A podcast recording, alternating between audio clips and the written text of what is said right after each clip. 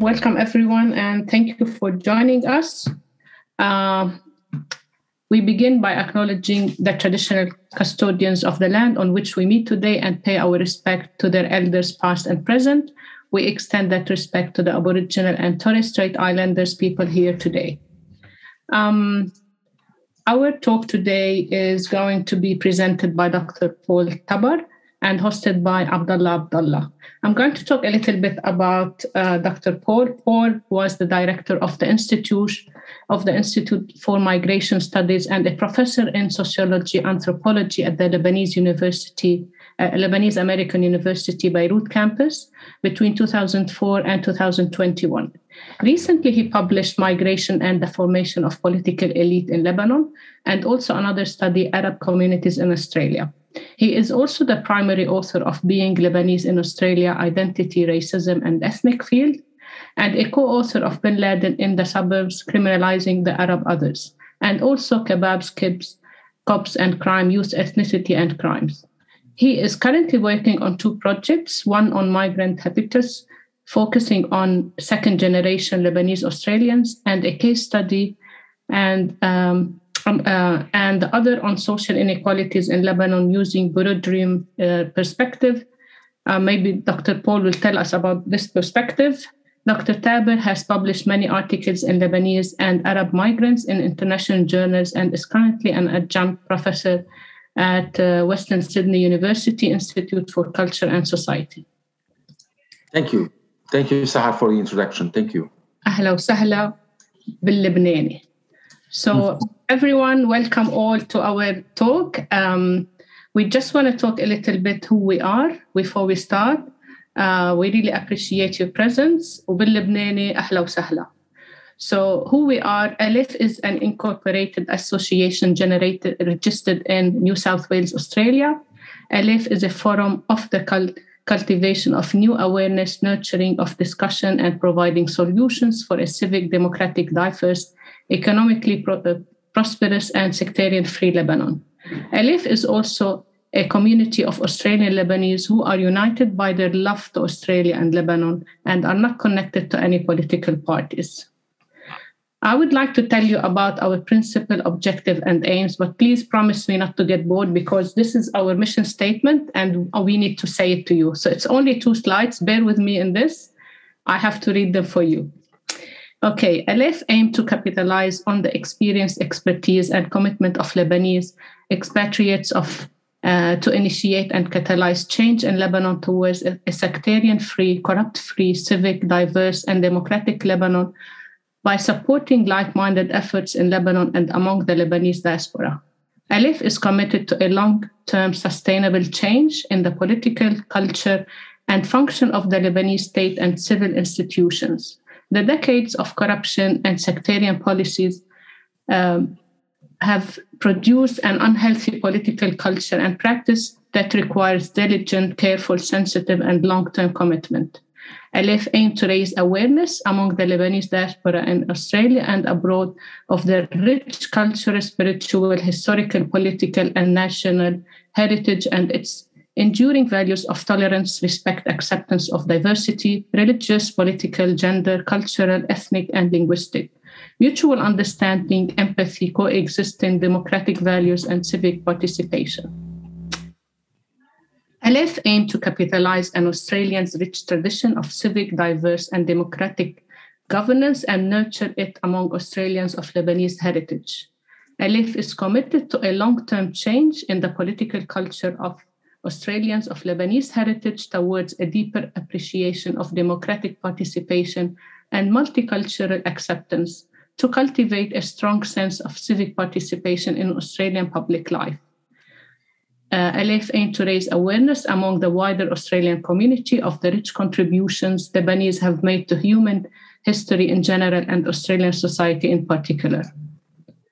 The association aimed to achieve its goal through dialogue by hosting speakers, organizing events, workshops, and seminars, and collaborating with other like minded groups in Australia and among the Lebanese diaspora along the world.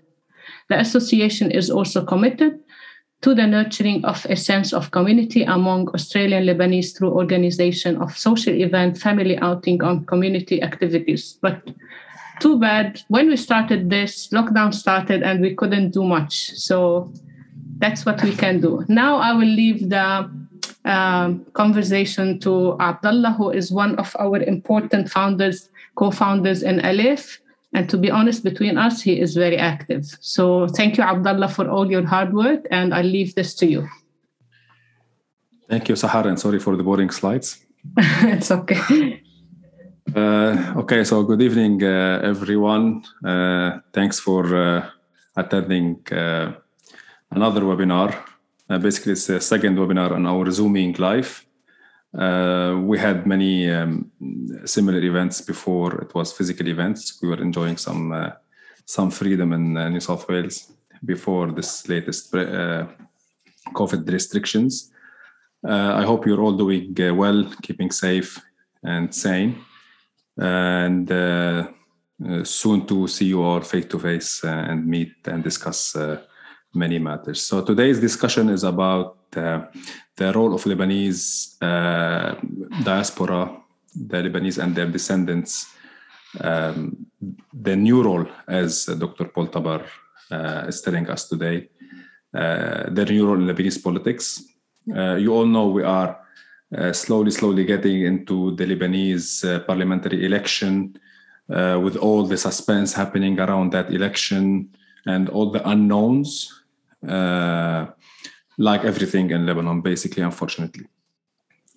Uh, we tried as much as possible to prepare content today that would um, suit um, um, maybe English speaking uh, Lebanese descendant who has some fair knowledge about Lebanon, but not much. So if any of you have has attended our uh, webinar in Arabic last week, it was more uh, more a technical uh, webinar uh, in Arabic. We uh, because the nature of the audience last week was more or less.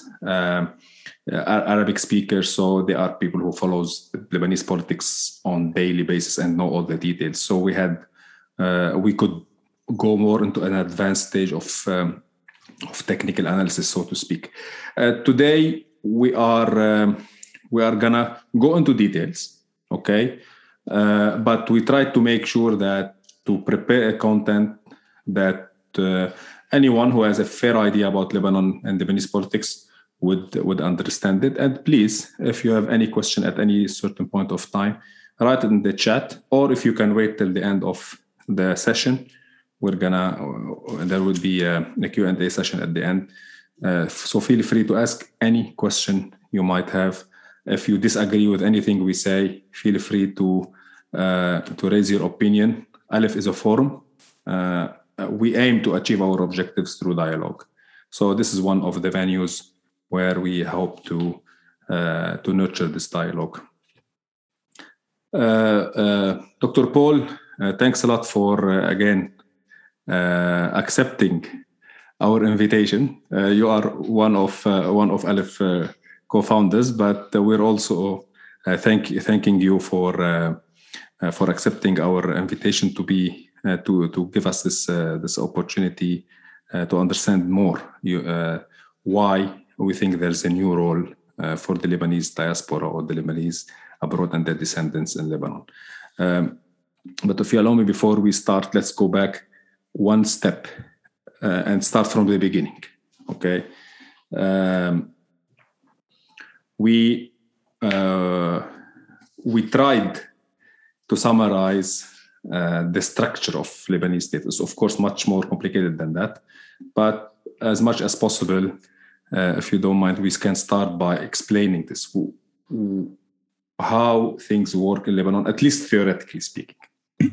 Yes, uh, thank you, first of all, uh, Abdullah, for uh, uh giving me this opportunity, and thanks, Aleph, for uh, also standing behind this event and organizing and putting all the efforts necessary to make it possible. Thank you also for all those who are joining us I am uh, uh, more than happy uh, to see you participating and attending and showing an interest in such a topic. to start with, uh, yes, uh, uh, you can see from the very beginning that we are trying to gear our talk to make it useful, probably to an audience that we are assuming is slightly different to an Arabic speaking audience, straightforward Arabic speaking audience. That's why we you might uh, find us uh, starting with uh, slides such as uh, this one. Uh, this slide is uh, supposed to introduce the participants in general terms to the structure of the political system in Lebanon. Basically, Lebanon has seen and witnessed two, if you want, basic changes uh, one that started with 1943, uh, uh, which has, of course, its roots in 1920. Uh, at the time when uh, the declaration of Greater Lebanon uh, took place. Uh, but in 1943, there was uh, total political independence uh, of the Lebanese state and the ending of the French mandate.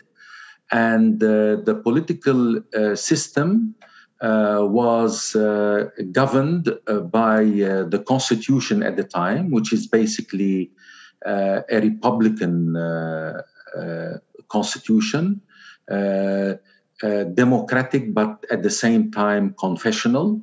Uh, in which, uh, if you want, the president uh, held great executive power, executive power, in relation and when compared to the executive power of uh, the cabinet, the ministerial ca- cabinet. Uh, and that lasted, as a matter of fact, until uh, 1990, uh, 80, what is it, 1989, uh, when the Ta'if Accord was introduced and according to which some changes took place. But let me, before uh, introducing the changes that took place in brief, uh, emphasize uh, the fact that uh, between 1943 uh, and 1989, uh, the first Republican system was confessional. it remained confessional in practice after 1989 and the Taif Accord.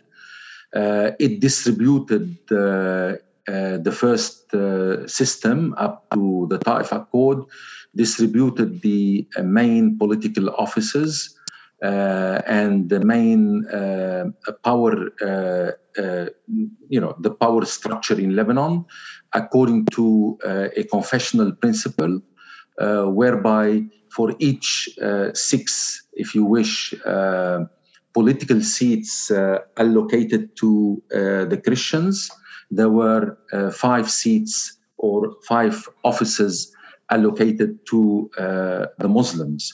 And hence, uh, there was an inequality in the number of Christian uh, parliamentarians, uh, MPs, uh, compared to the Muslim MPs in the parliament, six to five, the ratio was. at the level of the higher echelon of the power structure in Lebanon, uh, you had the, presidency allocated to a Maronite. The prime ministerialship, uh, the position of the prime minister was allocated to a Sunni uh, figure, and the uh, speaker of the house to a Shiite uh, person. According to the pre Taif Accord, uh, the constitution, or rather the national pact, and the constitution combined together gave the president overwhelming power over the appointment of the prime minister and the choice of the uh, member of the cabinet, even though the House of Representatives was supposed to uh, give the confidence, the vote of confidence, to the chosen cabinet uh, if it is to become uh, officially the cabinet uh, at the time. or the ministerial cabinet at the time.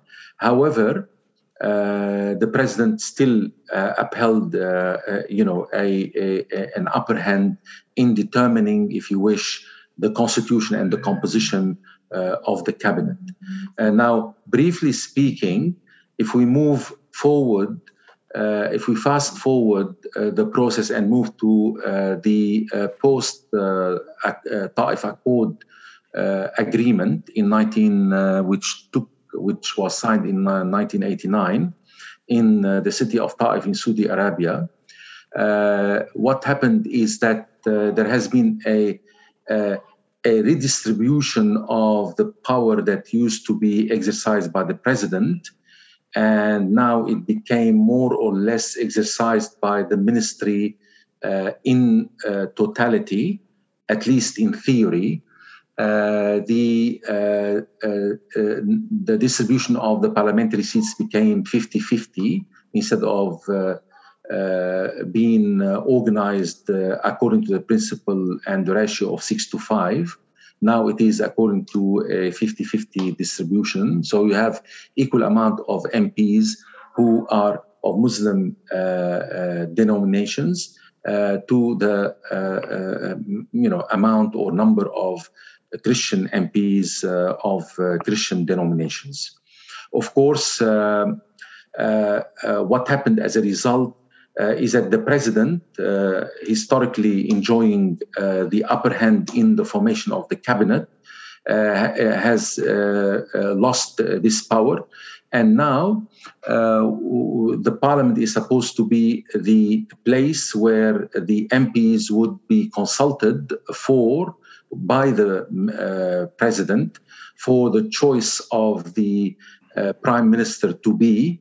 Uh, and then the prime minister who is selected to form the cabinet in coordination and close collaboration with the president is supposed to form uh, the cabinet and then again to submit uh, uh, the choice uh, to uh, the House of Representatives for a vote of confidence, which we have seen recently in the formation of Mikati um, cabinet in recent week or weeks, so to speak. okay, now according to the Taif Accord, this is not the full story. I mean, we, uh, we were supposed to actually start uh, implementing and taking measures uh, in order to deconfessionalize uh, the state and the state structure and the state offices uh, through uh, after one the first election, the general election that were that was supposed to take place after 1989 or 1990. Uh, um, we call for a, um, uh, a national congress in which uh, the uh, implementation of the uh, deconfessionalizing the political system, i.e., separating confessionalism and uh, politic and uh, uh, sectarian cons- considerations from the structure of the state, was supposed to start.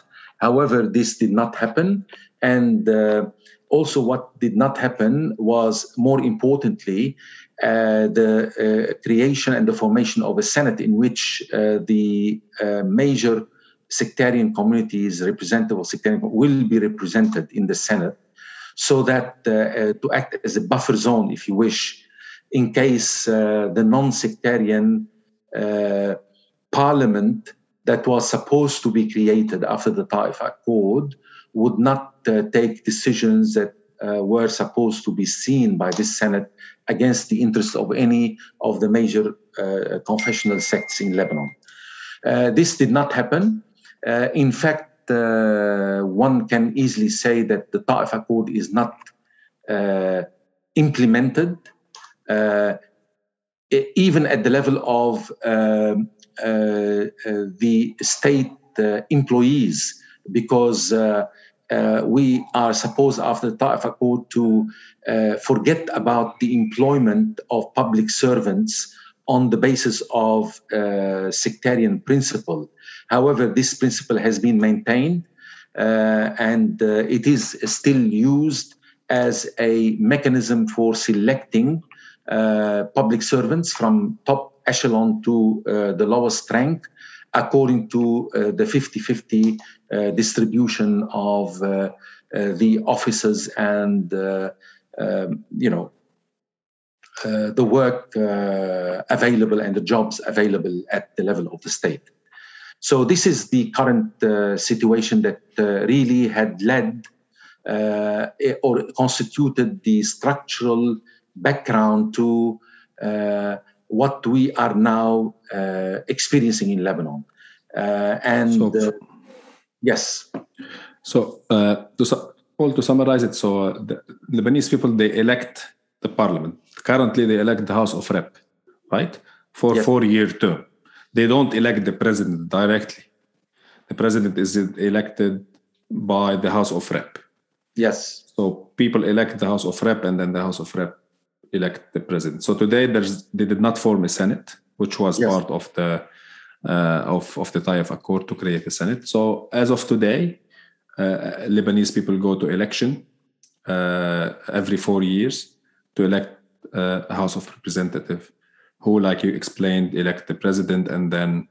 Uh, and the prime minister and the prime minister together with the president they form a cabinet that would have to take the confidence of the House of Rep. So House of Rep is a, the cornerstone in Lebanon's democracy. Exactly. Thank you for clarifying this. Yes. Okay. And then, so hence the importance about, of any parliamentary election in Lebanon toward uh, forming the coming four years or even sometimes the six years. It depends on how the parliament and the president of the republic coincide in terms of their terms because one is four and another one is six. Anyway, so but uh, if, if, if we if we if we see today uh, how uh, how things are in, in, in Lebanon, we have 15 electorates and one electorate for the diaspora, theoretically speaking, in the upcoming election in 2022. Yes. And then we have 128 members, right? And they are distributed. Can you take us through uh, through this? How uh, just as a background? Okay, well, in, it's important uh, to, uh, as a matter of fact, uh, uh, have a look at how electoral districts are distributed in Lebanon. We have, as you mentioned, 15 electorates, plus if the current law for election is implemented, we have an additional ele- electoral uh, uh, district uh, which is designed or called the diasporic uh, electoral district, uh, and in which uh, six candidates are supposed to run for election and for the diaspora voters to vote them and and take a decision which one is to become their representatives.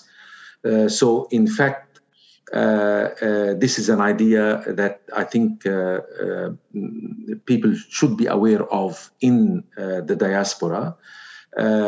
yes, it is clear that the number of seats allocated for the diaspora is low, but uh, you know, we in Lebanon uh, do also have uh, as a, a, small electoral law with uh, a, uh, slightly lower number of seats, uh, which is uh, the Saida Jazin electoral law uh, district. Uh, and we have much bigger, and the highest number is 13, which is the Shuf Alay electoral districts. But on, on, on average, you know, I think it's not a bad distribution as it is. Uh, given uh, given uh, the uh, average number of seats allocated in Lebanon. If the diaspora uh, takes uh, is allocated six seats, it looks to be interesting and and fair at this time and at this you know at this level of in in fact it's not at this time but it is uh, g- given the current situation and the current system it looks to be okay and fair for the diaspora to be allocated six feet, uh, seats. Okay, now what is interesting, in fact, and uh, this is the more uh, important point I thought I should be raising, uh, is uh, the uh, percentage of participation by diasporic voters in the last uh, election, which took place in 2018. And in fact, I thought of the importance of talking and raising these points uh, in order to uh, say a few things. first of all, let us have a look and see that the average participation is very low uh, by the diasporic voters in uh, 2018 uh, general election. and and this is like something that we need to ask ourselves the question: Why is it exactly that uh, that that it is that uh, that law in terms of participation. And and uh, before answering the, the, this general question, also I would invite uh, the participants to note uh, that uh, there is a difference, uh, not, a significant difference between the lowest rate of participation which happened in Baalbek compared to the highest uh, rate of participation which uh, took place in the Zgharta, Bsharri, and Kura Batroun electoral district in the north of Lebanon. Uh, the lowest is 0.91 and the highest, as you can see, is 4.95. Well, if you allow me, uh, here we're talking about the the the, the participation uh, of diasporic uh, people living in the diaspora who registered to vote in specific uh, consulate and wh- where they live, right? Exactly. So to vote in Lebanon where they live. So that's so on average, 2.32% of people in 2018. That's definitely pro 17 of October revolution, uh, pre uh, sorry 17 October revolution. So uh, the expectation for this number to get higher, and that's uh, that's we're going to talk about it uh, at later stage.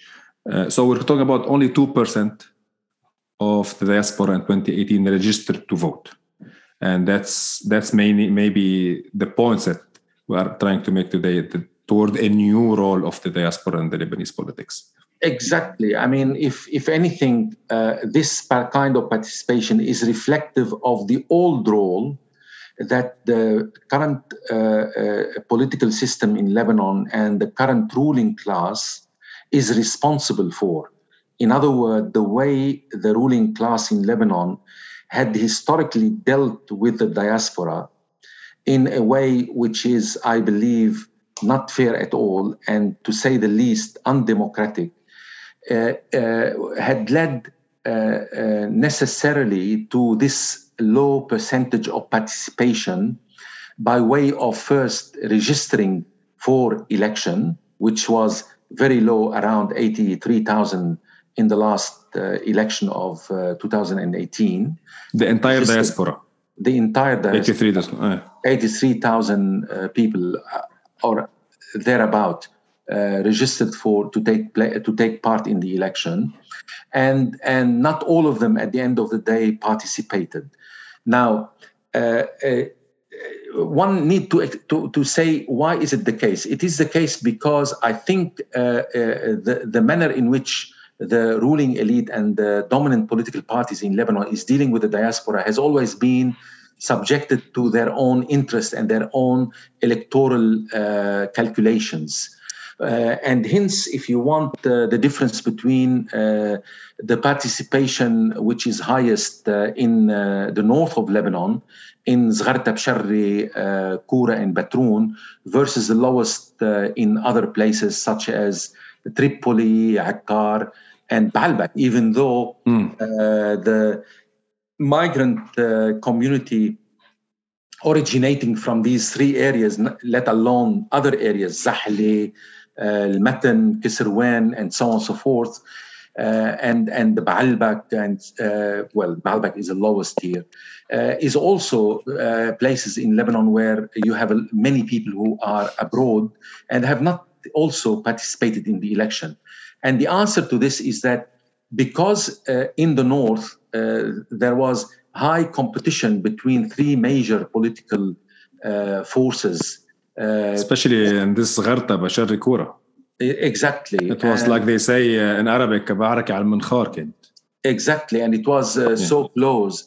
And and in, in that context, the uh, the the vote uh, casting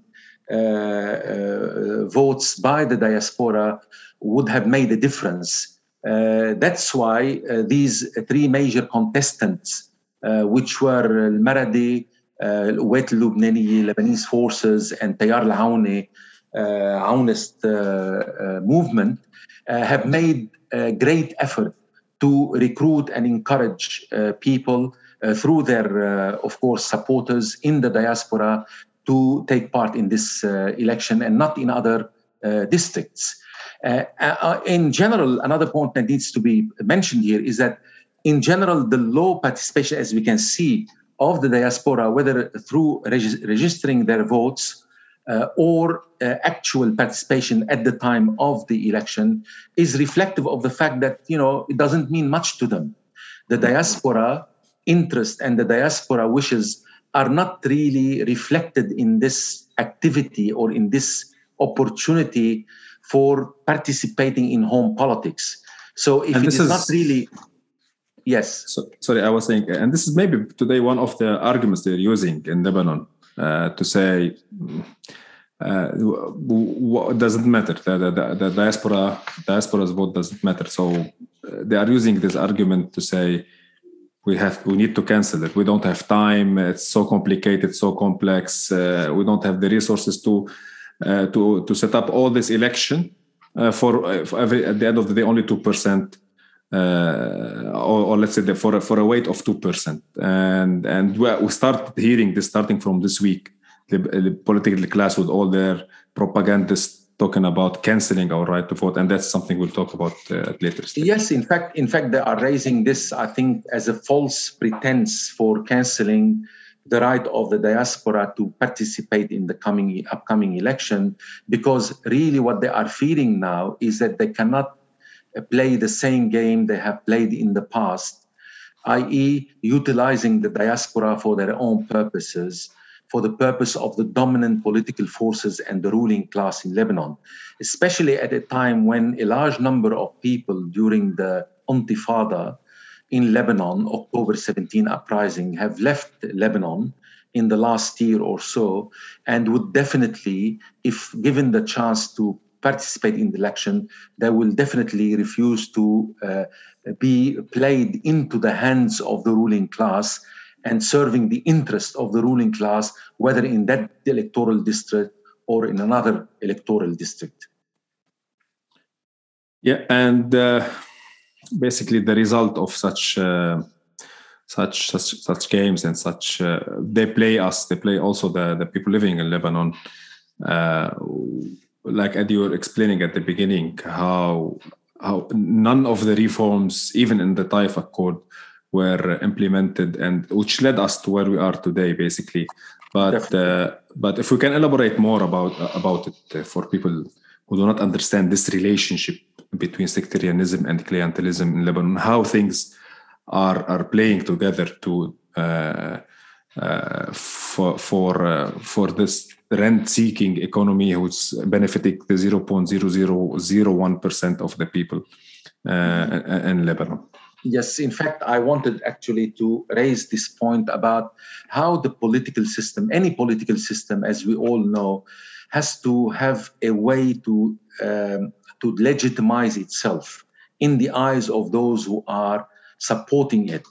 And the question for us to understand as people in the diaspora and as people in Lebanon as well is what is it that in the political system of Lebanon, in the Lebanese political system, uh, uh, that is used in order to make itself legitimate in the eyes of the people, that it is an okay system, political system. And I believe there are two important reasons for producing the system and making it legitimate in the eyes of those who support it. One, sectarianism, which uh, the uh, dominant political forces in Lebanon have used historically. And the second reason is clientelism. And what I mean by sectarianism is the following that each sectarian group in Lebanon try to mobilize sectarianism, al-asabiyya ta'ifiyya, of its own group in order uh, to win a power share that they want in from uh, uh, uh, the state in Lebanon in the face of those who are from who are competing with them over the control of the state uh, uh, of the of the of the uh, power structure in Lebanon from other sects. So if I want to like mobilize my own people, I would say, look, this other sect, no matter which sect we are referring to, it applies to all sects. This other sect is trying to take our share in the state, and therefore we better get together and we better uh, put up a good fight in order to preserve our share or to ask for more uh, uh, uh, you know for, for a greater share in the power structure that is currently present in lebanon. So sectarianism is as a matter of fact is a mechanism to create legitimacy for the so-called representative of sects in lebanon political representatives of the various sects in lebanon and under the banner of uh, wanting to uh, maintain and protect the uh, the power share of our sect, I would actually gain support and mobilize the support of my own sect in order to be re-elected and in order to be mobilized whenever the needs uh, uh, arises. The second uh, mechanism used by the dominant ruling class is clientelism. How a relationship of patron-client uh, relationship is created between the zaim or the political leader or boss within each sect and the competition between the various zu'ama or political bosses within each sect, the competition between them over uh, the supporters from within the same sect is fought on the ground of who is the best patron to serve the interest of his own client or client the most the most populist among e- them. E- exactly. So so the sectarian if sectarianism is a mobilizing force for the legitimacy of the political leaders in lebanon across sects and between sects clientelism is a mobilizing force within the same sects for the elected or selected leader to lead in the name of the sects those people at the level of the state. So, sectarianism in that sense and clientelism, I believe, are the backbone of the Lebanese political system. And this is exactly what has been challenged and what has been criticized as a result of the October 17 uprising. So, the alliance of dark money and, and sectarianism together.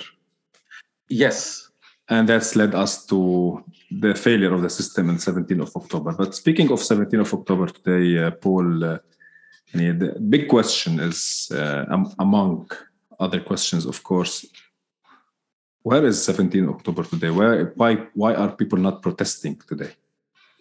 Well, if you uh, want to ask uh, this question, uh, one has to be careful in answering it uh, I mean careful not to land oneself in uh, political pessimism and in surrendering uh, to the status quo and giving up on the spirit uh, and the demands that has been uh, that have been actually uh, raised by October 17 uprising.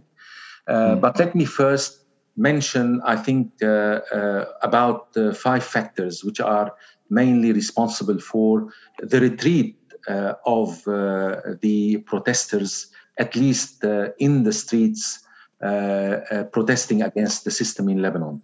one has to do, I believe, with the way and the manner Hezbollah and Amal had reacted uh, to uh, the uprising. Uh, and in fact, uh, uh, their intervention in the uprising, Uh, apart from uh, the coercive and the oppressive measures they have taken against uh, those who were protesters, they have also instigated the debate about um, you know, the, the, if you want the historical and chronic problem in Lebanon about about who is to defend the sovereignty of the state and the independence of Lebanon, uh, which has always been historically uh, not in uh, the monopoly of the state.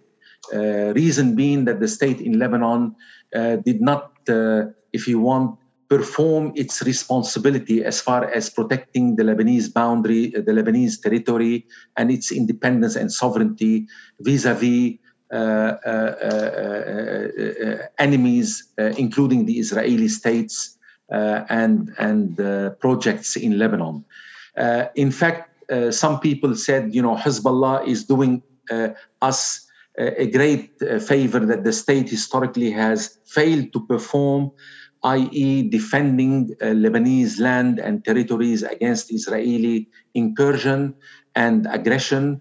Uh, uh, other uh, people were saying, well, you know, even though Hezbollah has done this in the past, but in fact, it's not anymore doing this. And primarily, what it is doing at the moment is supporting the uh, dominant regime and the dominant political forces uh, that is ruling Lebanon and therefore is responsible as much for the deterioration of the system in Lebanon and the economic system and, and all the rest. This division had, in fact, uh, this, if you want, argument has divided the protesters in Lebanon and made them politically, if you want, uh, uh, not. Uh, uh, you know, united as they should be, at least in some in some sense, it had an impact on the momentum of the October 17 uprising and its continuation in Lebanon. Another factor uh, has to do with the dramatic deterioration in the living conditions of uh, the Lebanese in Lebanon. The dramatic drop in the value of the Lebanese of the national currency, uh, the crisis that we are all uh, aware of uh, that the people are suffering from in terms of lack of basic uh, commodities and services and so on and so forth. This had made the people who were supposed to be protesting or are sympathetic with the aims of the protesters uh, to be more engaged in how to manage their everyday living as a result of this uh, uh, chronic and deep crisis that Lebanon is experiencing uh, instead of like taking part and continuing in the struggle. It was, it was like a punishment. It feels like it was a punishment to the to the Lebanese people, saying, "Oh, okay, you want to, you want a change? Here you go." Yes, in in try in, to survive. In in a, in, in a way, it was also a a, a, uh, a strategy followed by the mm. ruling class in order to uh, sort of like fight uh, the protesters uh, indirectly. So instead of like quickly attending to solving the problems, the basic problems that the Lebanese were experiencing, they uh, uh sort of like uh, uh, took their time and they kept postponing providing any solution to any of these basic problems. So in a way, it ended up the crisis in the hands and in the interest of the ruling class against the protesters. Then came the uh, corona pandemic, you know, which is which gave the state and the ruling class all the reasons to put and impose its restrictions on people movement and gathering and so on in the name of you know public health and safety. Then came if you wish uh, uh, within within that context of course one can talk about uh, the beirut uh, port uh, explosion which again you know gave, uh, gave another blow Uh, to uh, the uh, aspirations and optimism that the protesters were in fact uh, uh, driven by when participating in the uprising, and because it was really a, a dramatic and devastating type of event. and came also, of course, um, one has to mention why the retreat uh, um, by referring to the inability of the protesters up till now to form a broad alliance, a united front, and to speak mm. in one voice uh, despite the many victories that they have really uh, achieved, such as the victory in the election of uh, the syndicates of lawyers uh, and, and engineers and engineers and um, uh, the, the, the student unions in uh, St. Joseph University, the AUB, LAU, Lebanese True. University. Uh, but these are still partial victories by the protesters, which really needed, um, uh, uh, uh, you know, the creation of an alliance among all the groups and the many minority groups that have taken place in the protest uh, for that alliance to emerge with a common platform to uh, become really the leading force of the people and give hope for the people to continue in the participation until the victory of and the implementation of uh, the slogans of the uprising, which were raised at the beginning of 2019, October 17. And then, of course, you, one has to mention the regional and international circumstances surrounding Lebanon, which in fact are not playing into the hands of the protesters, but rather into the hands of the ruling uh, elite uh, in Lebanon. Uh, we all know how. In and fact, this recent government is one one example. The formation of this recent government. Exactly, it came it came as a result of the intervention and the influence and the growing influence of the Iranian regime in Lebanon and the Syrian uh, uh, regime uh, and its influence in Lebanon through, of course, their political allies uh, that had expressed and manifested itself in the composition of the latest uh, cabinet. So, regionally, we don't see an environment that is really conducive uh, to uh, the uh, demand of the protesters in Lebanon in order to reform and to transform the system. Um, okay, Paul, um, many people are asking these questions okay? Just to say it's finished. There's no hope. 17 october is uh, is over. Um, some people are uh, sometimes you find these messages you receive some discussions you, we have with friends who are sympathetic to 17 of october but they say mm, there's no there's no hope. There's not possible uh, like this question of where are the protesters etc okay i believe uh, uh, uh, like you framed it really well. Like there are maybe these are five or six five or six reasons that you mentioned, but there are n number of reasons that would say, okay, hey, look at what happened. Uh, and of course, from our perspective at diaspora, we cannot even, so to speak, judge uh, why people are not protesting. We are raising this question just to make sure that there are n number of reasons of why people are protesting, but in Aleph, we, we, we, really do believe in this change. And, and that's bring me to the second question. What's next now? Well, in fact, let me, let me say, despite the, uh, the listing of the factors uh, which have uh, really played against uh, the uh, uh, continuous mobilization of the protesters, I must admit uh, and say that if you wish, people uh, are the majority of the Lebanese are still espousing the spirit of October 17 uprising. Um, the majority of the Lebanese from the north uh, uh, end of Lebanon to the south end of Lebanon are in fact embracing and looking forward uh, to the moment when uh, the uh, slogans and the basic slogans, which we will talk about in a moment, uh, that have been raised during October 17 uprising, at least during the first uh, uh, three to four months of the uprising, are still are still. Sorry, I'm just saying this to my granddaughter. She's going. and uh, are still are still uh, in fact uh, embraced by the majority of the people. So what we need, what is lacking, in fact, still at this moment in time, and for the last uh, six, seven, eight months is uh, in as far as the Lebanese diaspora is concerned, and as far as the Lebanese in Lebanon are concerned, is more political organization. We need to be organized more because we should not be surprised if the state is coercive and aggressive against the protesters. We should not be surprised if Hezbollah and Amal militias Uh, uh, uh, were mobilized against the protesters.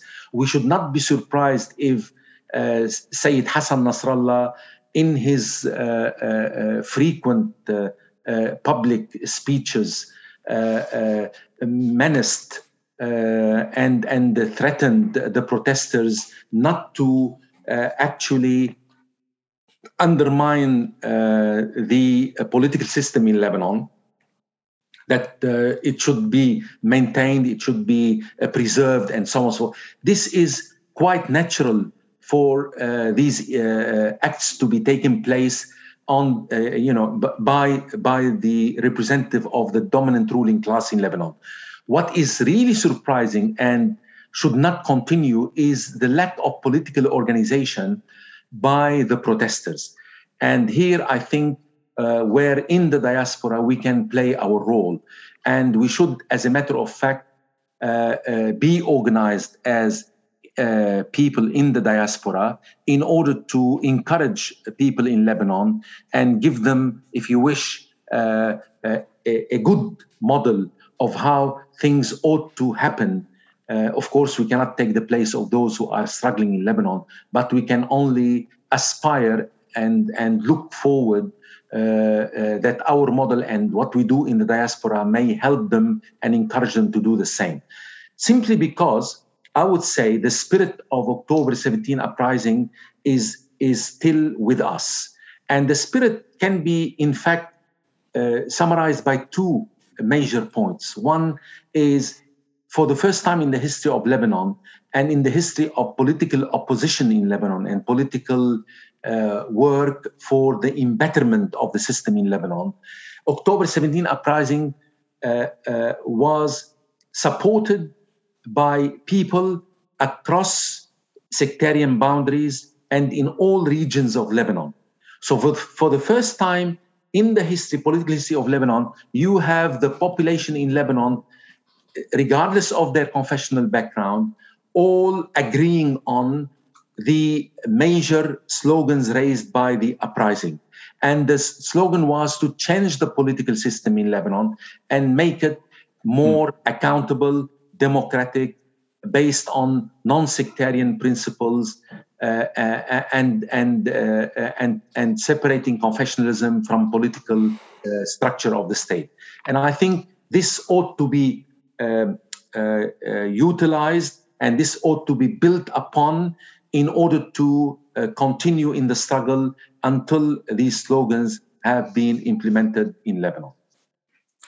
This is a very valid, uh, very valid uh, point, especially making about uh, the election. But, but before I jump to the election, the upcoming one, I just want to tell uh, Sari Haddad that uh, I have read his uh, messages. Um, if you allow, Sari, at the end, we would love to hear your your experience on the ground during the protests. Uh, but we will continue now with this uh, with the flow.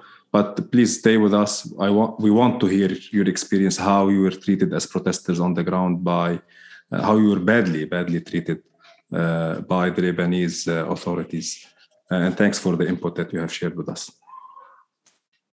I, I, I, actually have been looking like uh, uh, uh, to Sari's intervention because they appear, they pop up, uh, and I think they are very interesting. Yes, of course, yeah. we shall deal with them towards the end, undoubtedly. Well, within within this context, I I, I said uh, I, I imagine uh, that the ele- the upcoming election 2022 should be used by the diaspora as an opportunity for us to be organized, not only mm. politically and create a united front to Uh, uh, engage in the upcoming election, but also uh, uh, a united front with a united platform.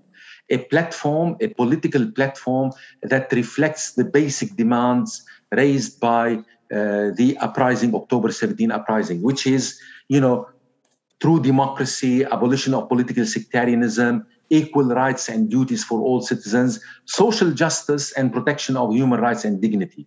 I think these are, if you wish, the four basic elements uh, that were raised by the uh, uprisers, uh, common elements uh, I'm not saying these are the only slogans. There are so many other slogans pertaining to different groups, but at least these are the shared values and the shared uh, slogans, political slogans that were raised by the uh, protesters since October 17, 2019.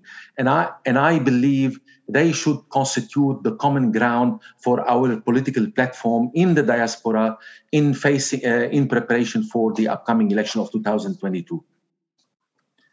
And these are basically uh, values um, for, for us here, at least, I mean, for the diaspora living in Western countries, speaking about uh, diaspora living here, Australian Lebanese, these are values we live on daily basis. We live by them. Okay, democracy, uh, there are things that are for granted.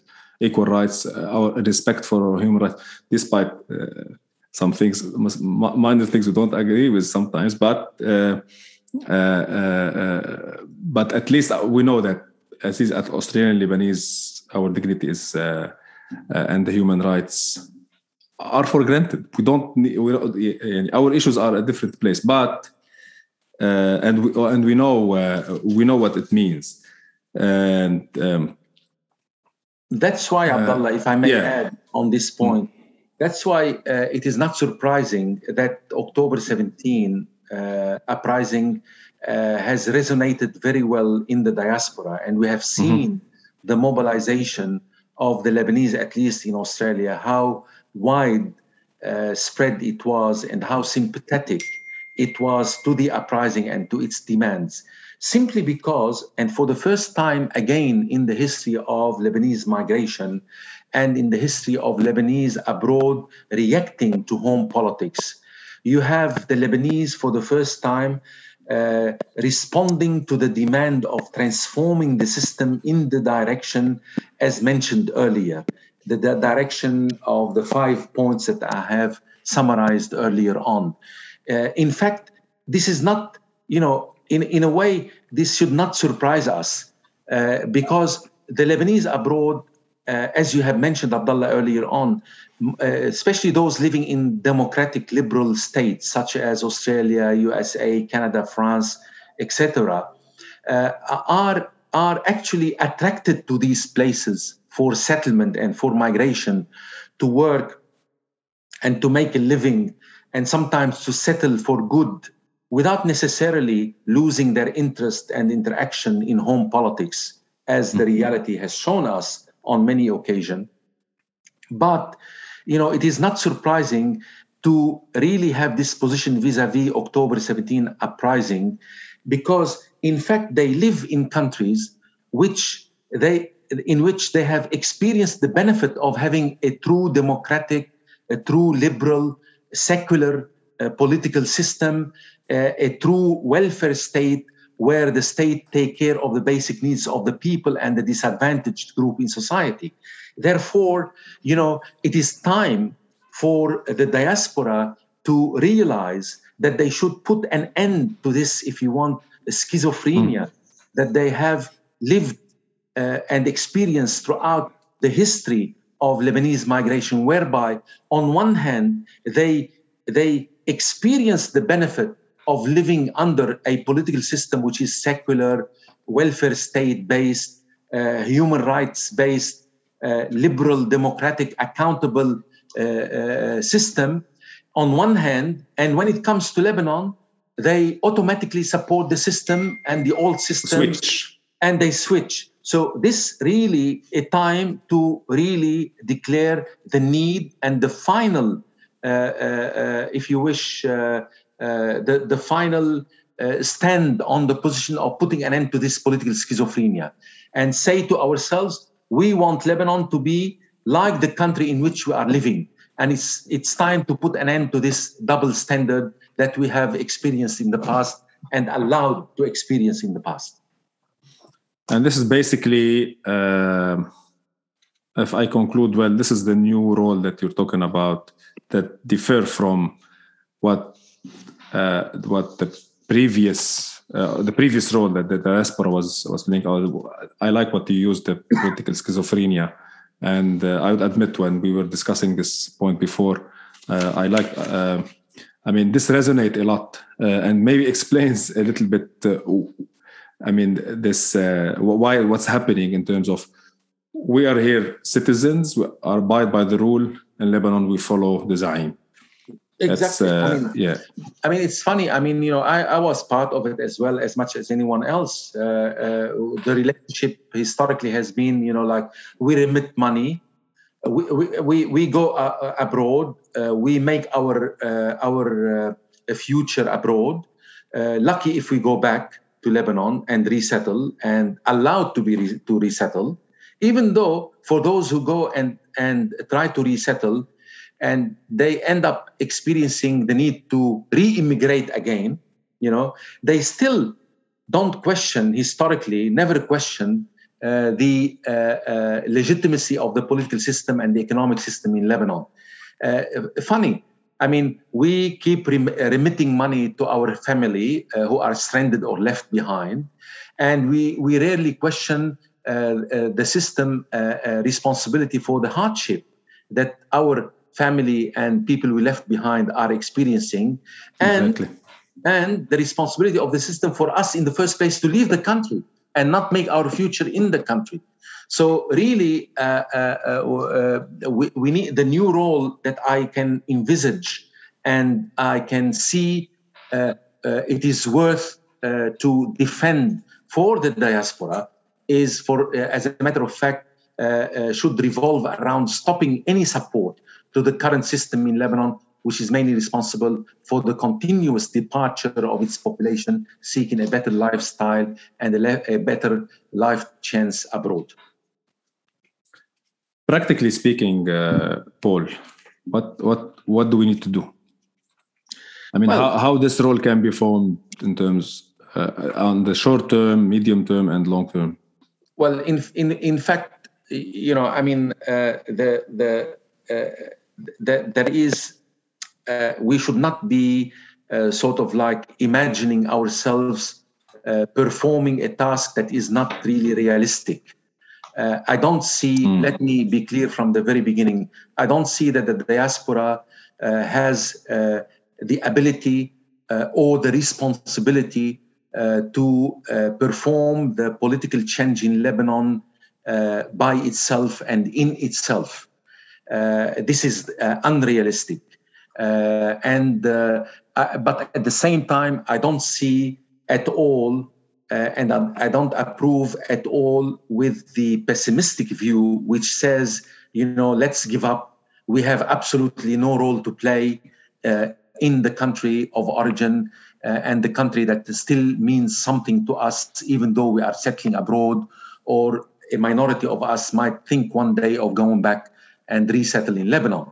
So between between uh, you know like extreme optimism uh, mm. and uh, extreme pessimism, I see there is a specific role for the diaspora, which is currently, which is currently open for us.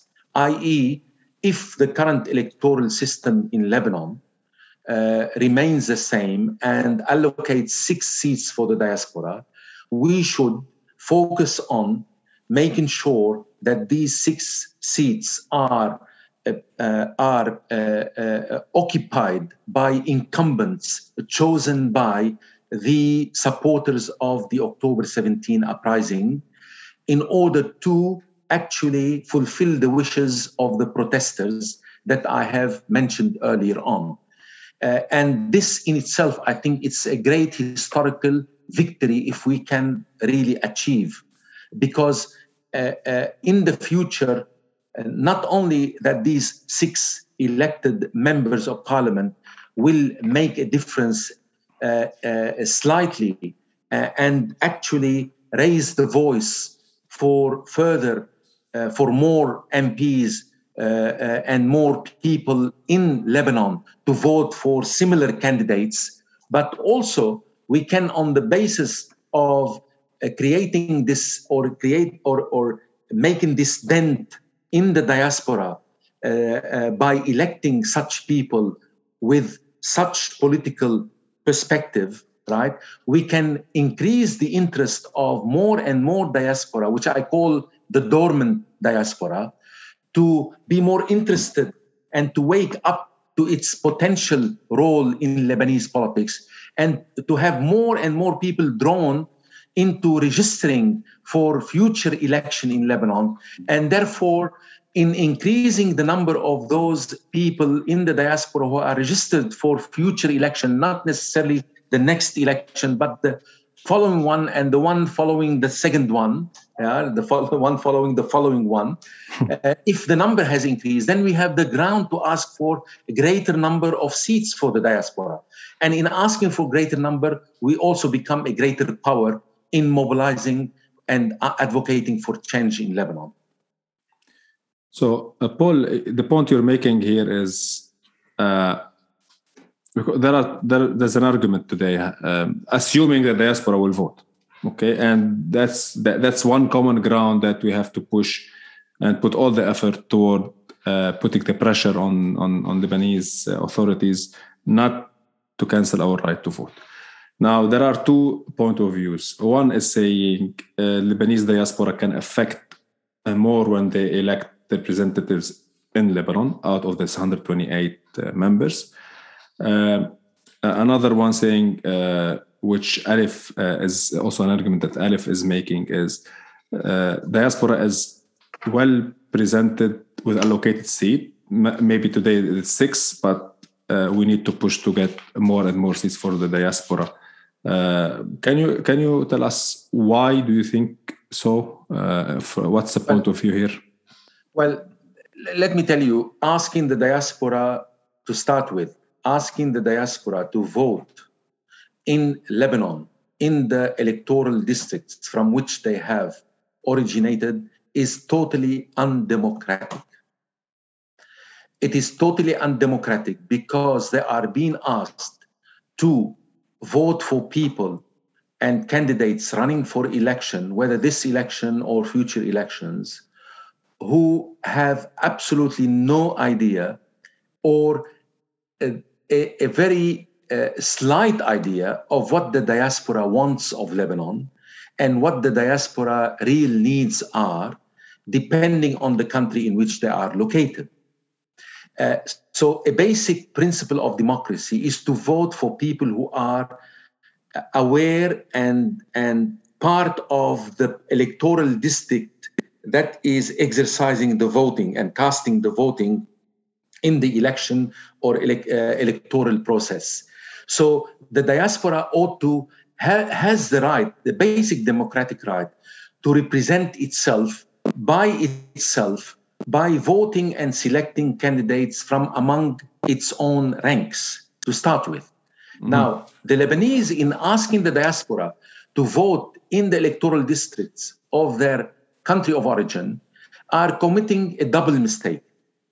The first mistake, the ruling class in Lebanon is, as a matter of fact, asking the Lebanese in Lebanon who reside and work in places other than their electoral district to come to an electoral district which has nothing to do with their real circumstances in everyday life of working and, and residing in the places they are in and vote for candidates who have no connection with their someone who's living in Beirut, working in Beirut, and uh, maybe he's born in Beirut, but when it comes to voting, he has to travel all the way to north, maybe to Akkar, uh, 70, 80 exactly. kilometers, or maybe 100 kilometers away to vote for someone who doesn't know. The same thing they're exactly. asking maybe us as second generation and third generation, not only us as first generation, to vote for some people over there, uh, 14,000 kilometers away. We don't know them. They don't care exactly. about us, maybe. Exactly, and this is what I mean by a double uh, uh, undemocratic uh, gesture performed by the ruling class, and not only the ruling class. Unfortunately, some groups in the uh, uh, October 17 uprising are supporting this principle, which is totally against the spirit of October 17 uh, uprising as being a democratic spirit. If we are to be real democratic, and if we are to be real uh, uh, uh, of democracy, we ought to allow the diaspora for its own representation. That's not only because of this basic principle, but also this basic principle of representing yourself would allow the candidate to be more familiar with the circumstances of the diaspora, the aspirations of the diaspora. The diaspora is not, inter- I am from Zgharta, and I'm not interested, I'm not aware of the nitty gritty problems of the candidates running in electoral district of Zgharta, Qada Zgharta. Okay? I mean, yeah. I, I am here I am interested in Lebanon in, in the broader issues of Lebanon as a hmm. member mm. of the diaspora. I'm interested in its economic prosperity. I'm interested in having a system which is accountable, democratic, non-corrupt principle, uh, a, a, a, system, a system that uh, treats its citizens uh, on the basis of equality and not on the basis of discrimination between various sectarian groups. These are mm. general issues, important, basic, but general issues. So if I am related as a diaspora to Lebanon at the level of a general level, and I'm concerned about these general issues, I need someone to carry on these demands, these wishes by the diaspora, not someone who is, uh, you know, uh, entering the narrow uh, parochial uh, issues that determine uh, the competition between the candidates in Akkar or in Zgharta or in Bsharri or in Kura, uh, let alone uh, the actual uh, concern of these candidates in the first place, which are completely parochial and not related to the majority of those who support them in Lebanon or come to vote for them. So, in that sense, I believe uh, uh, that you know democracy and, and through uh, democracy ought allow for uh, direct representation of the diaspora and independent electoral district for them. Paul, uh, one, one of the arguments against this as well, especially what, what we've been hearing uh, yesterday and the day before, uh, that these allocations, the six seats allocation, uh, they're allocated according to sectarian for these top six sects in Lebanon. So one uh, will take Australia, another one would take Asia, uh, so, sorry, Europe, etc.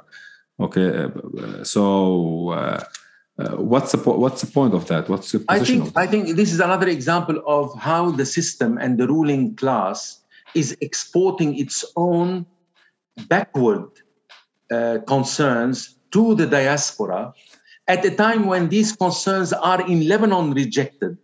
Exactly by the majority of those who participated in October 17 revolution, right, or uprising, if I don't want to use the term revolution, they are exporting concerns that are not anymore concerns for those who are in Lebanon, let alone people like us who have experienced, you know, uh, uh, uh, secular political processes uh, and that have taken uh, taken role in electing uh, our representative, let's say in Australia or in France, on non-sectarian ground, are asking us, when it comes to Lebanon, to go back to something that is reject, rejected even in Lebanon uh, and adopt uh, the sectarian uh, division of the seats uh, allocated to the diaspora.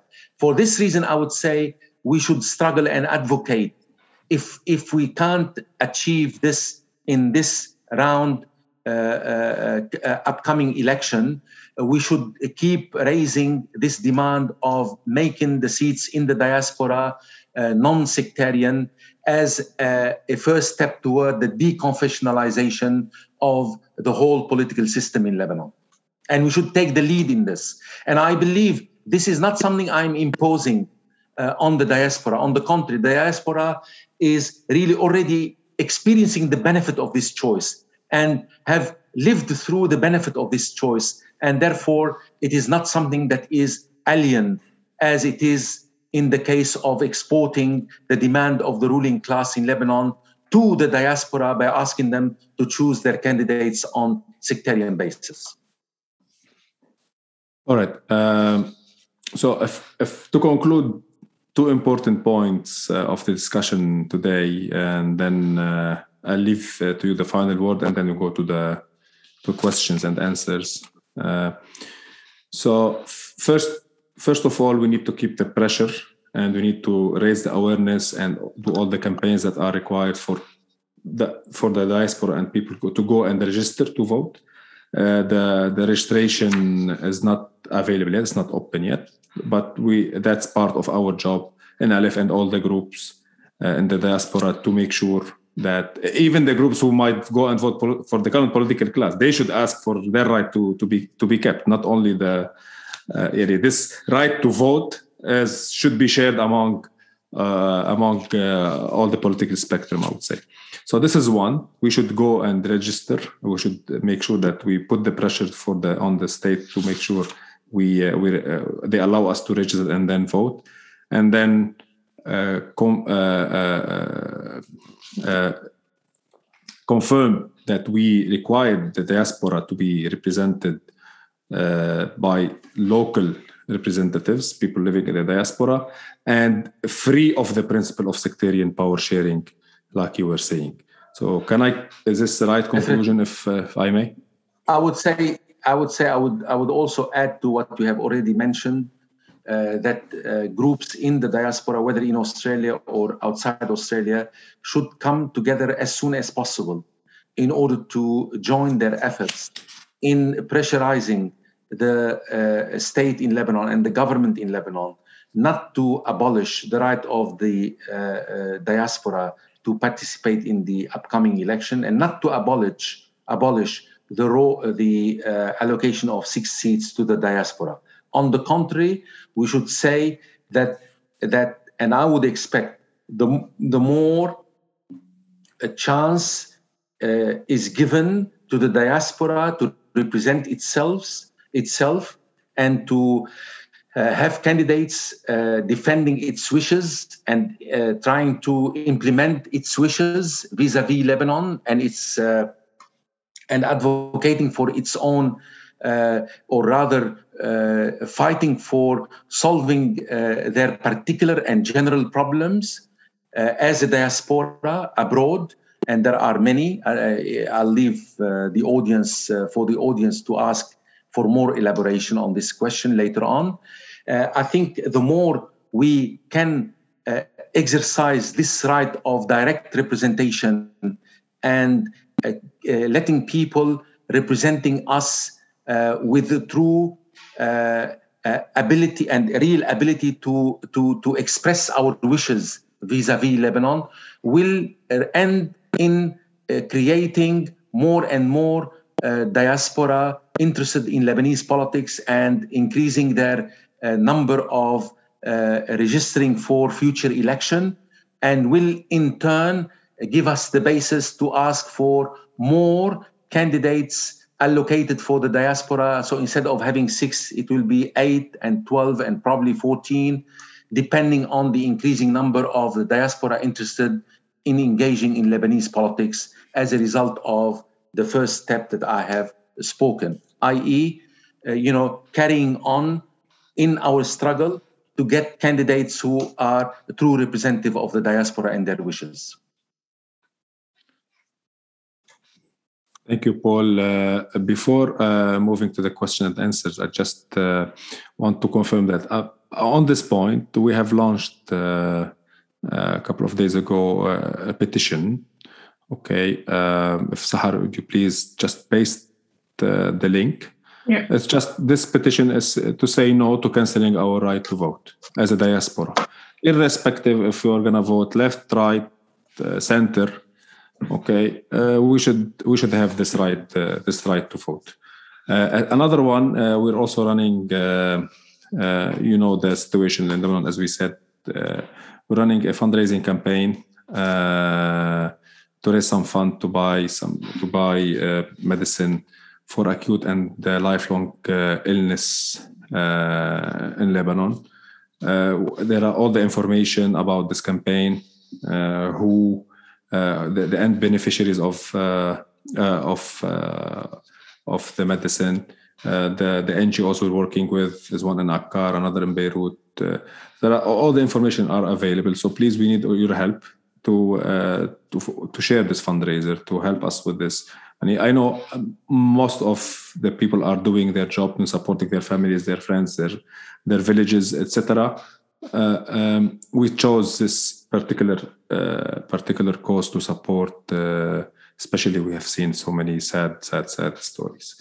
Okay, uh, and also the, the, the link for this uh, fundraiser is uh, will be pasted on the on the on the chat, and all the information is on our social media pages: Facebook, Instagram, and Twitter back to question and answers and i would give the ground now to sari because sari has has uh, shared with us on the chat an experience on the ground uh, while they were protesting.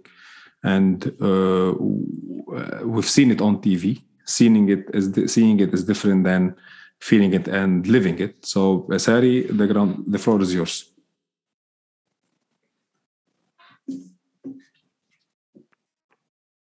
Uh, it's a pleasure to be with you guys. Uh, you've done a done a great job uh, presenting what is happening right now and what are the the options.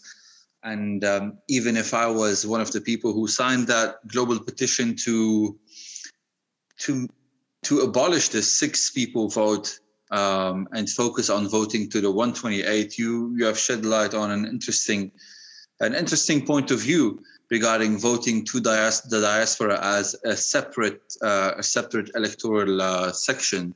So thank you for that. Uh, regarding the the the protest, well, I I lived in the country for for all that time, October through February, October 19th to Feb, and I was a very active member in in in the revolution and uh, it was it was beautiful the first month. It was the best thing that happened to us in lebanon. It was the only the only time we've experienced lebanon as it is today. The only time we've experienced lebanon as this melting pot of of cultures and and personalities that we all talk about because we're always stuck in our invisible borders in lebanon.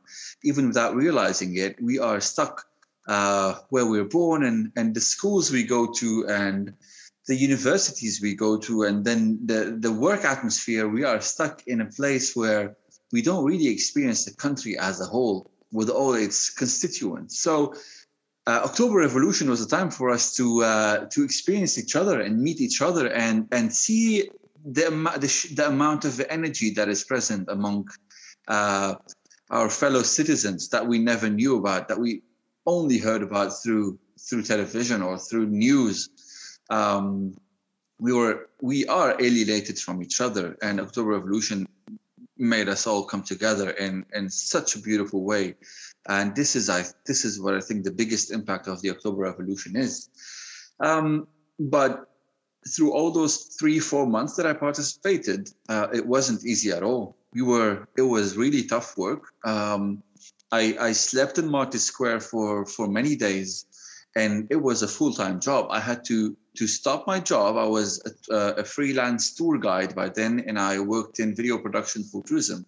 I had to stop my job, um, which was which was very impactful. And the people working with me were getting in a lot of trouble for not going to work, and because it wasn't a Saturday and a Sunday thing, it was a daily, daily, daily struggle.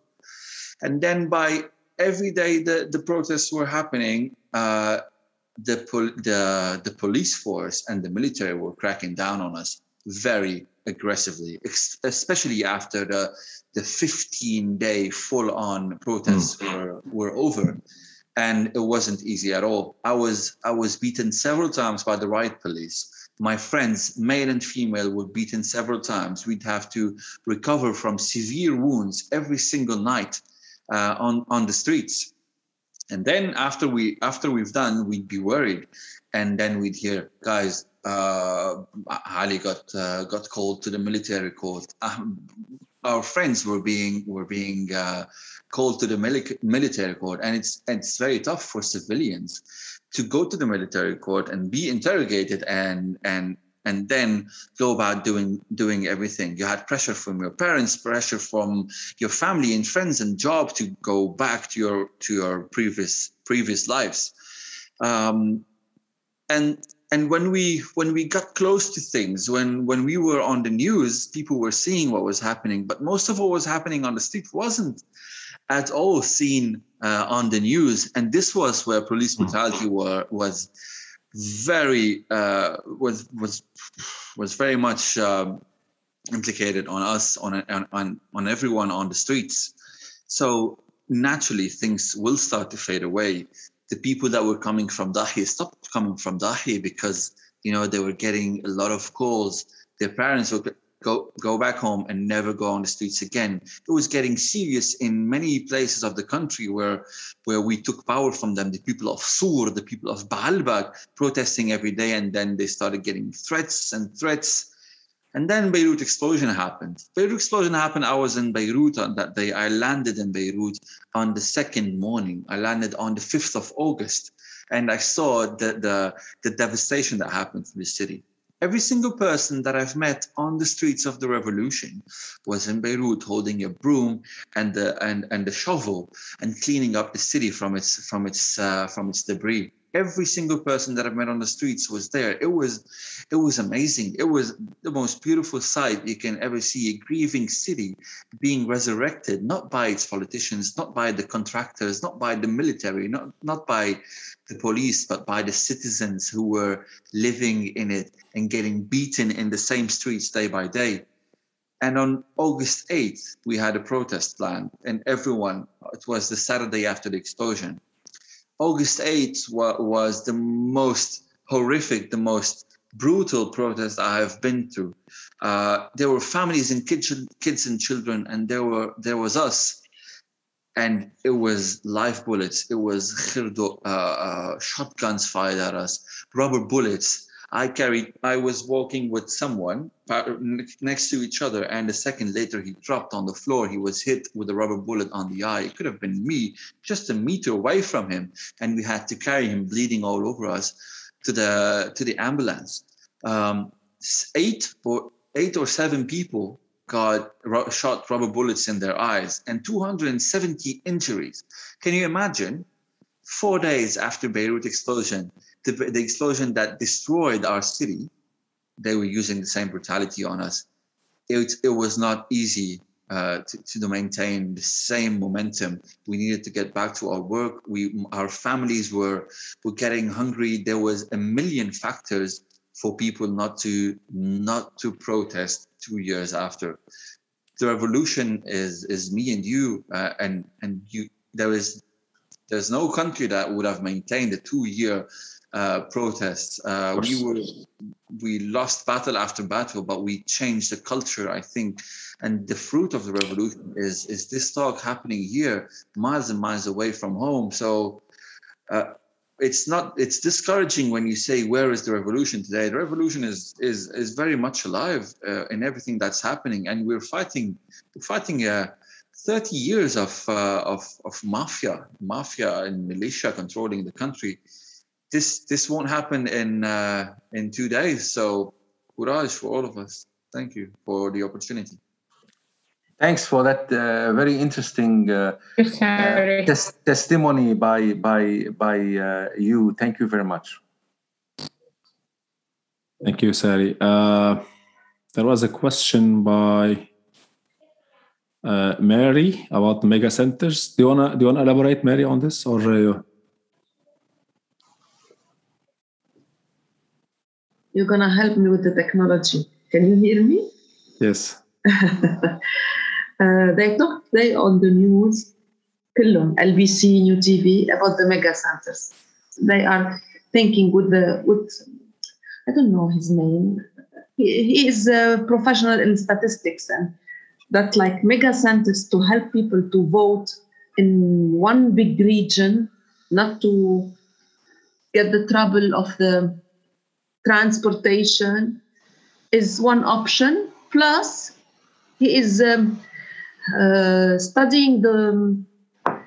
يا ربي comment dire en anglais. He's studying the way of um, uh, what Dr. Paul said like uh, يعني المواطن ما بقى يروح ينتخب uh, uh, ابن منطقته مم. ما بعرف إذا وضحت الفكرة بس أنا وقت شفتهم عم بيقولوا عن الميجا سنترز قلت خليني ما بعرف لكم. مم.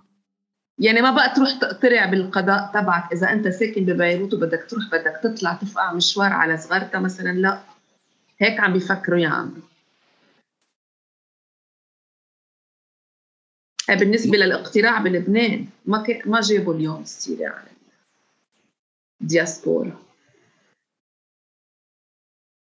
Okay, I think the the here you Paul correct me if I'm wrong. Uh, the the mega centers is uh, is one way to vote instead of you travel, but you still vote in where you're registered. Uh, if you vote in Beirut in a mega center in Beirut, you're not voting for uh, uh, Beirut MPs. You're voting for let's say if you are from uh, from Dania, you're voting for Dania MPs, but in a mega center in Beirut. يعني عملوا I think صغيره من القشور. بس أوكي. I think so. Uh, if, if I know this, uh, if, if we know the political class, they will not do a proper reform. لا لا اي ثينك لأنه هن بدهم يوفروا مصاري. حتى عم بيفكروا إنه يعملوا البلدي والنيابة بفرد يعني I- كمان. Yeah. بس إنه. Now I Yeah. understand. Thank you. Thank you. كنت عندنا بعد سؤال من ساري عبد الله. yeah, uh, Sari is asking about the numbers. Uh, we did not go into the num- the specific numbers, but uh, uh, uh today, but I'd, I'd leave it to Tanus. Tanus Sari is saying uh, in the last uh, last week we discussed more about the numbers. his question is: Can you explain in numbers why you think six MPs represent the whole diaspora as fair? Uh, I watched your previous webinar, and Mr. Tanus explained in numbers, and the conclusion was that six was not enough. Uh, so Tannus or Paul, uh, if you uh, if you want to answer this. مم. عبد الله بدك تحط لهم سلايد ليشوفوها كمان هلا احيانا كمان Okay, uh, just let me see what I can do with the slides.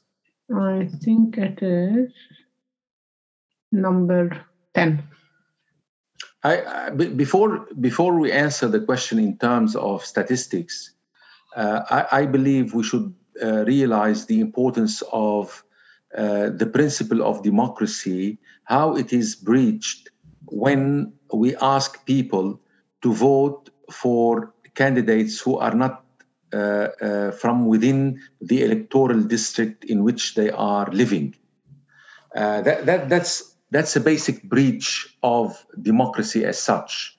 Uh, second of all, in Lebanon itself, before we move to the diaspora, and I will let, uh, of course, uh, Tannous to elaborate more on this, uh, e- even in Lebanon, the political weight of a vote in a particular electoral district is not equal to the political weight of an electoral role in another district. So, so you might have, for instance, 50,000. I'm just giving an example to illustrate uh, uh, the, the point. Uh, you might have uh, for each uh, candidate in Lebanon, in Zgharta, 50,000 voters for one candidate to be elected, uh, and in another district, uh, maybe 100,000 uh, voters would allow for one uh, MP to be uh, elected. So, so in Lebanon, the this is what I call the electoral weight of uh, the voters is not equal or equally distributed among the various districts. Uh, now, if you and I, I think Tanus will elaborate on this. If you take the electoral district, sorry, electoral weight of uh, the diaspora uh, uh, uh, based on how many member of the diaspora registered in the last uh, election, i.e., 2018, you find out that the total number was 83,000, even though not all the 83,000 participated in the election, but that point put on the side, uh, given 83,000 registered uh, diasporic voters, them giving them six seats looks like very generous compared to the seats allocated to the districts in Lebanon. Uh, uh, in, in in that sense. And I will leave I will leave uh, the floor to to Tannous to elaborate more on this.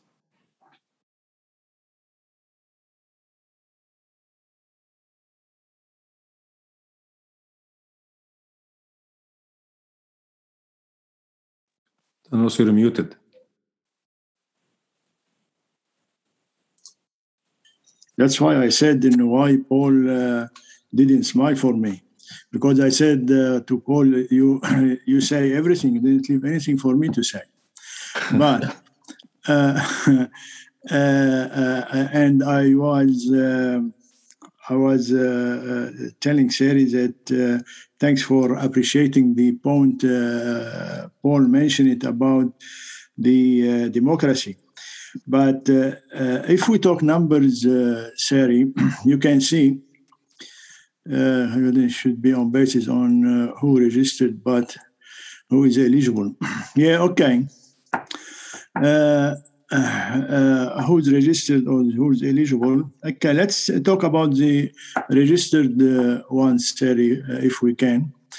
that's the, the the the diagram here shows us the percentage uh, the number of seats per 100,000 uh, registered in Lebanon. And as we can see, there is eight of them somewhere between four and uh, four and six, right? And four seats by uh, for for each uh, hundred thousand. That's what we are saying here in the diaspora. We are saying, okay, uh, to be fair, it's not six or two or 60 let's say the same uh, let's take the same percentage right uh, let's say it's five seats per 100,000 registered so uh, if we can manage to get let's say 300,000 registered for this coming election so at least we should ask for somewhere between uh, 12 and 15 uh, seats.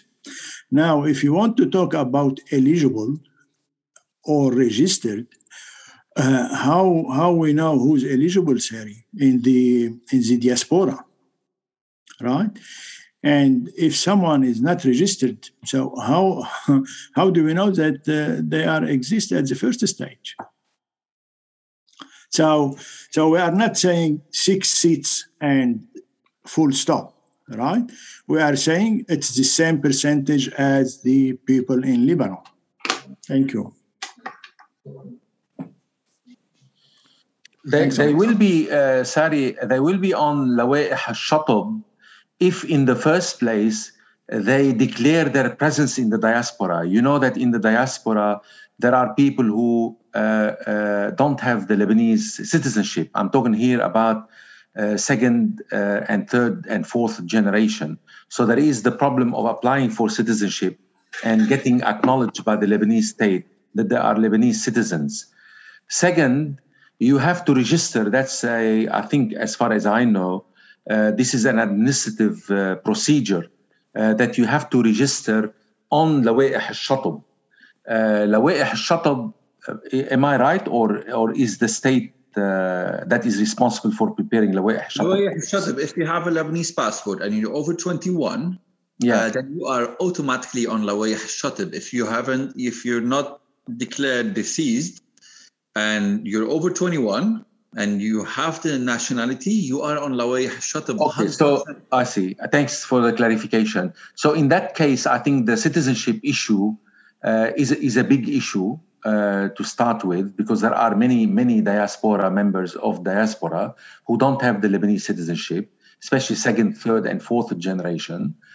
Uh, and uh, and uh, uh, Uh, uh, but I I understand, Sari, that those who are abroad if they when when um, آه، شو اسمه تج- تج- تسجيل لوائح الشطب آه، ب- ببلش من قبل الدوله انك انت you want to really take part in the voting process uh, you will not your name will, will not will not be there is that so or what Okay, they so- register here when you register here in Sydney, you are Yeah. automatically crossed out تشطب من لوائح الشطب in Lebanon, so you don't vote True. twice. So you exactly are, so so you have to register in and if you want to vote in Sydney, you have to register in Sydney. And how do they know? They see that in my village, in Dermimes, Sari Haddad, uh, Sari Haddad is present. We're waiting for him to vote. But since he's registered in Sydney, we're going to cross his name from Lawayah Shatab. So, so Exactly. I, if I have a nationality, I'm, I exist. And there is an estimate that almost 1 million out of the rumored 12 million Lebanese uh, expats in the world have their uh, are over 21 and have uh, Nationality. Lebanese nationalities. So technically, the numbers should not be for 80,000 because this will only go down and down. If tomorrow I'm not interested in registering to vote and the le- next elections, they'll say only 35,000 are interested to vote. So we'll reduce numbers to three people instead of six. The number should represent عدد الناخبين, which is the amount of people eligible. And this number would be higher than, s- than six, given that the, the, the importance of diaspora today is, is insane because people have fled the country un- unwillingly, including myself. I'm lucky to have the passport. People have went away from the country, Hamdan on purpose to feed back the system. Lebanon now, uh, us, me and you, and, and Africa and France and the US, uh, the Lebanese there constitute around 25% of the GDP. Uh, $7 billion yes, uh, and, and rising is the number of Lebanese remittances to, uh, to Lebanon. And this is a huge part. Giving, the, giving those people less and less rights only means to diminish them in the next second election and the election coming. So if our conversation is content and happiness with six, it's it's alarming because it will only be less if for some reason people don't register. I like the idea of having a, a, another sector, which is the diaspora, which means those MPs would be representing actually us and would make forums connecting the diaspora in Lebanon and would be very active instead of paving the street in, in Akkar and Daniya. They would be actually working for connecting us to the Lebanese people. But having only six is, I- in my opinion, is some some way insulting or or uh, diminishing the value and importance of those people who unwillingly left the country because of the corruption True. of the other 128. Okay, Sally, you are, just you uh, are سو مشكلتك مش معنا يا ساري مشكلتك مع الطبقه الحاكمه هونيك اذا بدك 16 نحن 60 seats we are ready to give you 60 seats right but uh, يعني we have to be reasonable in some way Yeah, We do. I, I also would No. like I also would like to say, Sari, if I may, uh, that what you are saying in principle is absolutely uh, uh, correct. Uh, and, and I think uh, asking for more seats is legitimate.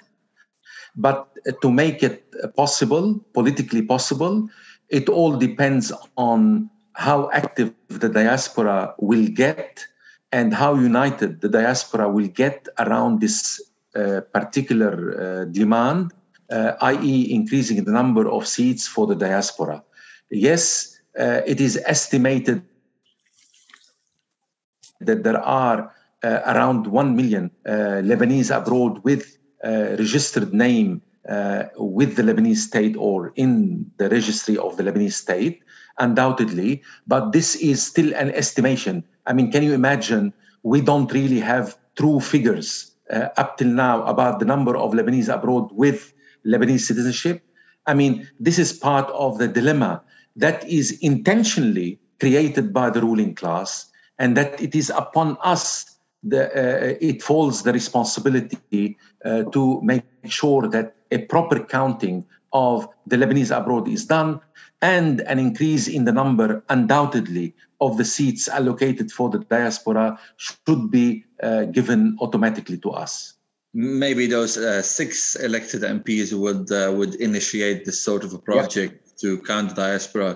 Um, let me just note, uh, if I may, that on Thursday we have a webinar with Ziad Baroud. He is a previous uh, Minister of Interior and he managed uh, one of Lebanon's elections, and he would have a lot of insight on this. So I I would love to invite you all to just join us on this. It will be a conversation between Stephen Stanson and uh, and Ziad Baroud uh, and Aline Matta. Um, it's on Thursday. It will be a very fruitful talk, and you can you can share your opinions. It will be a good conversation uh, for what you've given today and uh, what Ziad Baroud has of him because he's managed such such an election before, including the diaspora. It will be yes, in Arabic or you. in English, uh, Sari? It will be it will be English just to suit everyone. The the, the, the biggest number of people in Australia. It will be in English. Fair enough. Yes. So, uh, just as a conclusion, um, staying six and stopping is la ilaha. Bad right? connection. So, right? Uh, it's we are saying, uh, uh, conceptually speaking, we should be represented by people who understand us and can share our voice.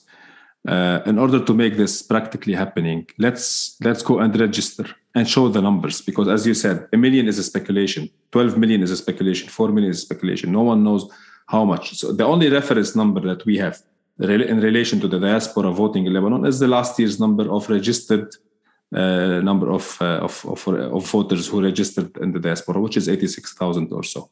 So what we are saying today, let's go and push for registration. Let's get this number to half a million, which is possible. We're not saying it's not uh, it's impossible. If one million is an estimated number of people going uh, who, who are active active Lebanese in the diaspora, forget about second and third generation let's speak about the first generation. If there are a million, let's go and register 500,000 of them. And based on uh, on the rule of uh, five seats or four seats for every 100,000 100, uh, registered, we we go and 25. ask for for uh, for more and more and more and more. So that's that's our that's our uh, point of view and uh, saying the long term goal of the diasporic uh, role in the Lebanese politics, uh, uh, we say that it can only happen when you have Lebanese diasporic MPs representing Lebanon and uh, and and sorry representing Lebanese abroad inside the Lebanese political life. So let's push for more. Let's uh, all together as groups for people to go and register to, to vote, provided that they keep this right. Okay let's keep let's keep the pressure on them to keep this right for us to vote when we are abroad. And uh, accordingly ask for more. We're not saying six and that's it. Six if, is of course not fair if we say yes there is a million people who are in lebanon interested in lebanese politics okay the only way we can tell that they are interested in lebanese politics and interested in the story of change if they register to vote otherwise they might be deranged All right. Any more questions? Or we?